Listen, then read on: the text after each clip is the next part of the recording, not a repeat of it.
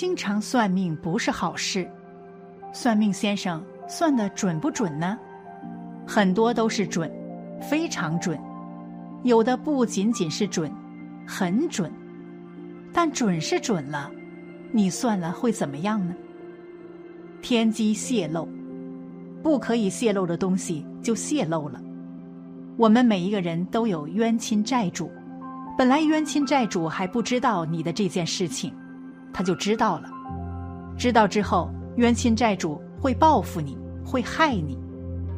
本来你做一个事情顺顺利利能成功，你不算，冤亲债主也不知道。算命先生给你算下来。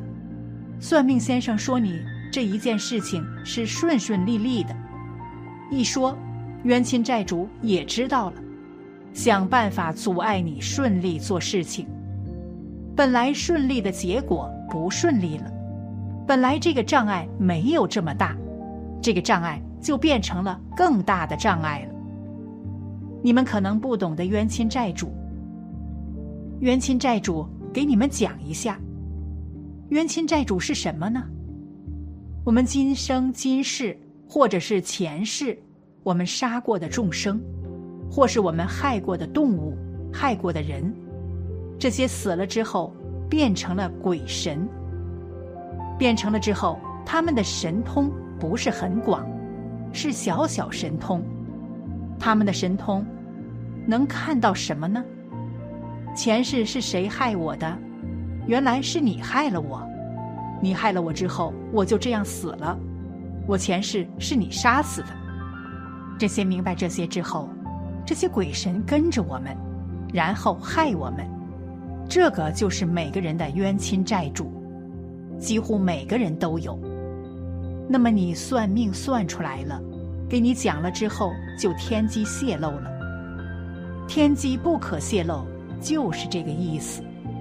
我们不要算，你有什么问题？比如说，事业不顺利，好好念二十一尊度母礼赞经，好好工作；身体不健康，好好念药师八如来的佛号，好好看病；运气不好，在家人的话就好好念除令吉祥颂，每天都念三遍，天天念，运气。会转过来，或者是度母转运法。度母转运法一般在家人就做不到，请师傅们做。四个比丘以上，日子也需要农历十五，再做这个转运法。如果你遇到了太岁，犯太岁、害太岁，本命年犯太岁，不担心，也不用算，就好好念。缘起赞，缘起赞破不了，谁都破不了。本命年的这个障碍是最难破得了的，但有些本命年不是不好，更好。那本命年遇到障碍，就念缘起赞就可以了。任何法都不能破的障碍，念缘起赞可以破除。这个要明白。就这样念就可以了，不用算。有个朋友生活很困顿，没赚到什么钱，可能是没钱的日子太难熬，于是他几乎天天追着人问自己什么时候能发财。用他自己的话说：“算命的、风水师、修道的师傅，甚至通灵的，只要哪里有人说好，就去哪里，命都算烂了。”可惜的是，这么折腾下来，这位朋友的生活并没有好转，反而是越来越窘迫。其实，命真的要算吗？曾经听一个命理师讲过这样一个故事：一个男孩子问命理师，自己以后会不会有钱？男孩说的有钱是身价几千万的那种，他家境一般。父亲在外头当司机开车，母亲在工厂里打点工，他自己呢，大学毕业后就进了小公司打工，打工几年都是基层普通员工，工作上并没有出色的成绩，也没赚到多少钱。男孩虽然人比较踏实，但能力显然有点不足，也不善于人际交往。做事方面，专注、用心程度也比较欠缺。毕业几年下来，总有点高不成低不就的感觉。当然，他对自己的人生很多时候也没有明确的目的性，没有规划。下了班就打打游戏。看看电影，也缺乏上进心与竞争心。虽然想成为有钱人，但行动从来没有跟上来过。福报方面，他有邪淫的习惯，而且极其难改。他算命就是希望有个命理师能告诉他，他命中的财运不错，以后会发财。不要嘲笑这个男孩好高骛远。异想天开，旁观者清，当局者迷。作为旁观者，自然能看出，不管是先天家庭因素，还是后天个人因素，都难以让这个男孩成为身价数千万的有钱人。只不过人都有无名，都不自知，很多人只是异想天开的程度不同而已。还有的人。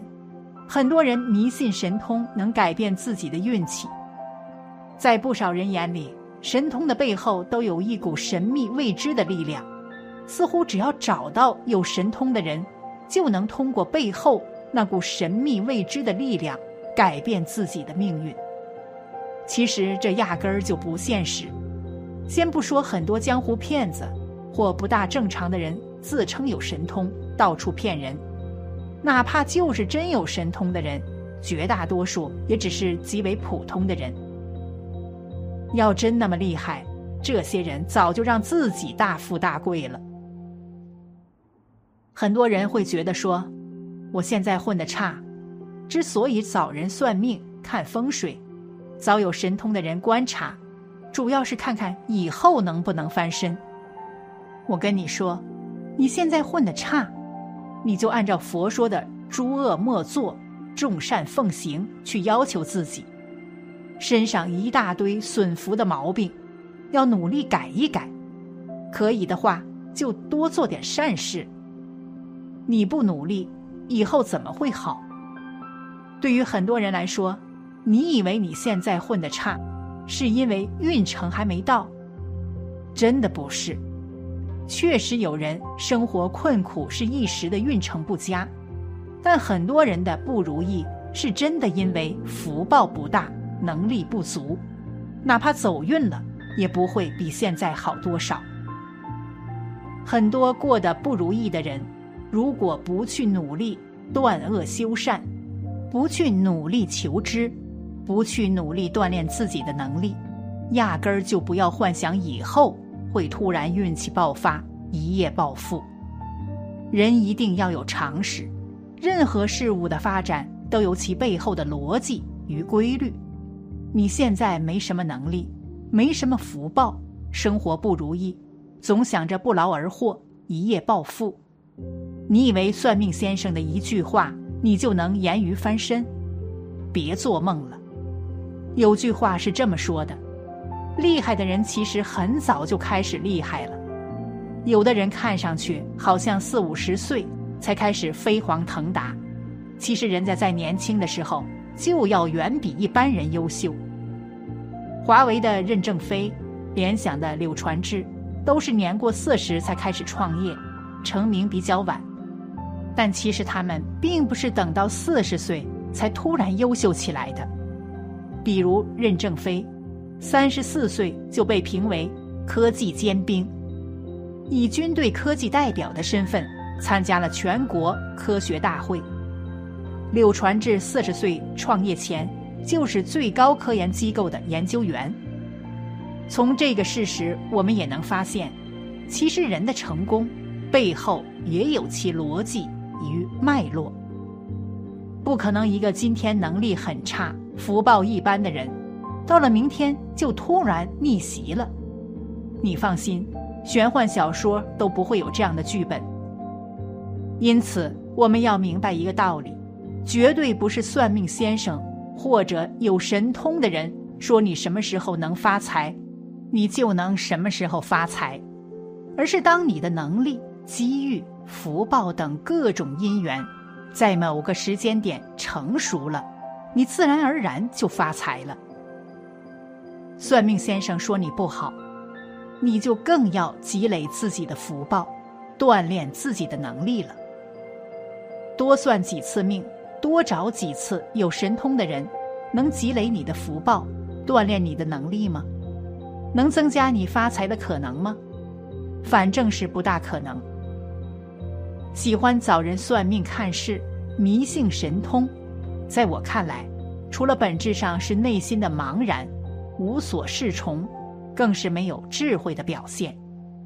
因为没智慧，才会认为算命或神通观察能让自己的命运更好；因为没智慧，才会茫然不知所措，走不出人生的坎坷。